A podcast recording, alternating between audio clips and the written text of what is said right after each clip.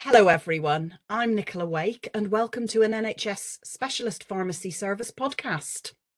This is an episode in our Pharmacy Technician Coffee Break Conversations series. We had a webinar about pharmacy technicians and their role in prim- primary care, which led to this series.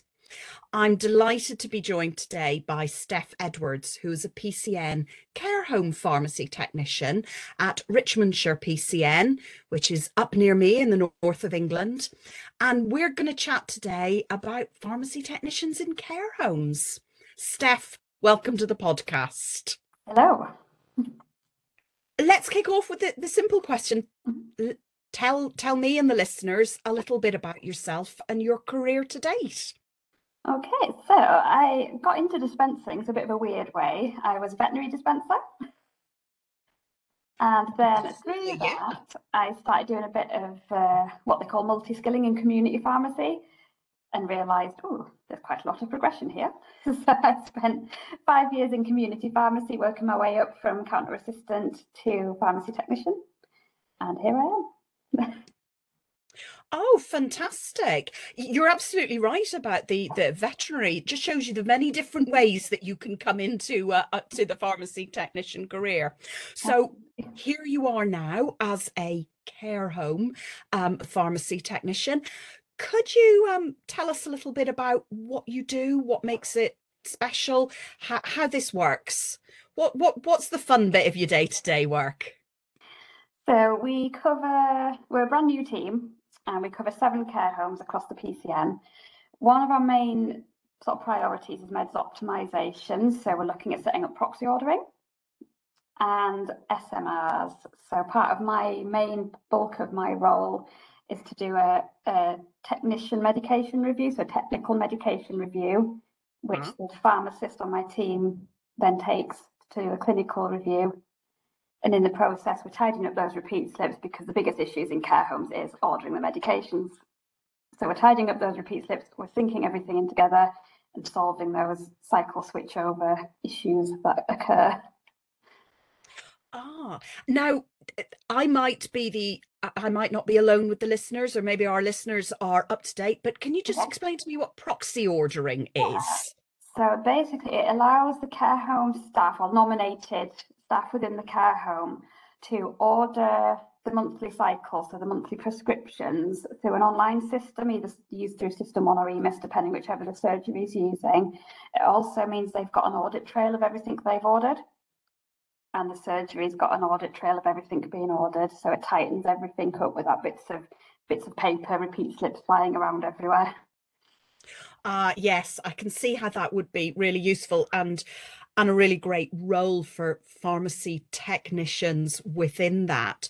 You've said obviously about care homes uh, that the issue to them, what matters to them is the ordering of the medicines. Um, what do you find matters to the the the, the um, patients and their relatives if you're um, uh, working with them through structured medication reviews and that's the work? Um, that they're on the right medications. A lot of relatives are a bit worried that mum and dad are just taking all these tablets and they don't know what they're for, they don't know why there's so many. So we're looking at polypharmacy in that sense. So Yeah. they're really appreciative that we're, we're tightening things up. And I think it's because, especially through COVID, because they've not had much contact with many healthcare professionals. I think just as just the presence of us being in the care homes has just been a really a really nice thing for everyone to know that their relatives have been are being looked after. Yeah, no, that's that that's really true, isn't it? Yeah. I mean, just to explore a little bit more about the challenges of working through COVID. Um, I guess actually to go back a little bit, when did you start working in care homes, Steph? Was it before COVID? I mean, I'm interested in how you got into it. Just just started February this year, so it's pretty new still. Ah, right. it's So like say, it is a brand new a brand new team. It's never been done up here before. that is very brand new, actually. So I so so I can appreciate we I'm sure we can understand following what we've all experienced through COVID, how the the patients and their relatives and the care home staff must be embracing you with open arms. Absolutely, yeah. What why did you choose to come into care homes? What what moved you sort of oh, well, you obviously started with vet, moved to community. What what was exciting about what what was the call of the care home? I think I was called more to PCN initially because I wanted to do more clinical based work. And then I saw the one for the care home and in community you see all the problem side of it uh-huh. and the emergency supplies and things like that. And I just thought something has to be could surely can be done from the other side of this to try and stop these Friday night emergency dashes to the community. Um, so yeah, that's what interested me. Yeah, and that's true system working, isn't it? Thinking that actually it is about all of us, isn't yeah, absolutely. You mentioned a team and you're quite a new team. Can you expand a little bit for the listeners on uh, on on who on, you know what roles are there in the team and how do you all work together? So we've got an ANP, so advanced nurse practitioner. So her role is to look at the sort of more acute problems, so your UTIs or wound management, things like that. Then we've got pharmacists who I work closely alongside, so our focus is more the chronic side of things, which is the SMRs, like I mentioned. Um, we also have a physio. Um, she's based more in frailty rather than the care home, because obviously care homes tend to have their own their own things in place anyway. Um, but she does dip in and out as much as she can. And then we also have two care coordinators, one who's already with us and one that actually starts next week. Um, so they're looking at focusing on the emergency healthcare plans and uh, do not resuscitate pay, um, forms and things like that. That sounds like a true multidisciplinary team. It really does. And yeah, and and and a new one. No, that's that definitely sounds um uh, a great thing to be doing. Um if I could push you a little bit, mm. Steph. I'm interested. You say you're a new team and you've got these things. Have you and your pharmacist and the other members of the team got any um vision for where you'd like to go? Um what's what's the next thing on the horizon for you? The main focus at the moment is the SMRs. So we're trying mm. to get as many of these patients reviewed before the end of the financial year. I think we were currently on like 40 some percent, which in six months is pretty good going. I would agree, absolutely, particularly for a new team. Absolutely. Yes.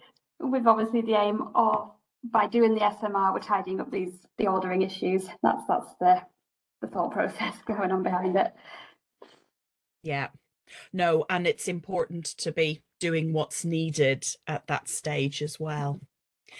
I mean, it's really great to see what new roles pharmacy technicians are doing, how you've moved from, uh, how people are moving from different places, from community, from hospital to move into different roles in primary care.